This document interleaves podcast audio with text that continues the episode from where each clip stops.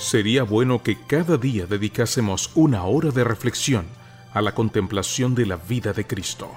Deberíamos tomarla punto por punto y dejar que la imaginación se posesione de cada escena, especialmente de las finales.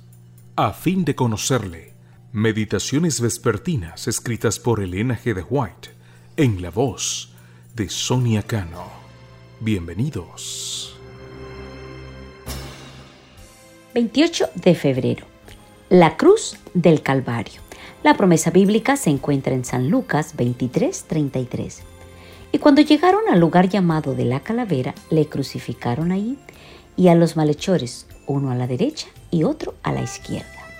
La cruz del Calvario es una poderosa exhortación que nos da una razón por la cual debiéramos amar a Cristo ahora y porque debiéramos considerarlo primero, lo mejor y último en todas las cosas. Debiéramos ocupar el lugar que nos corresponde humildemente arrepentidos al pie de la cruz.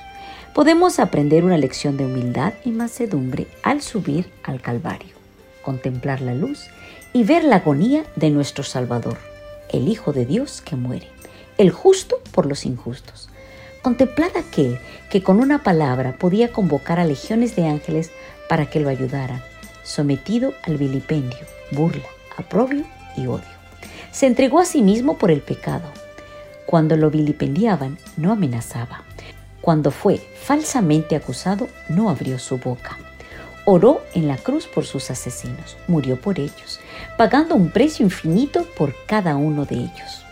No quería perder a uno solo de los que ha comprado a un precio tan elevado. Sin un solo murmullo, se entregó para ser herido y azotado. Y esa víctima que no se queja es el Hijo de Dios. El Hijo de Dios fue rechazado y despreciado por nosotros. Al ver plenamente la cruz, al contemplar por fe los sufrimientos de Cristo, ¿podéis narrar vuestra historia de dolor y vuestras pruebas?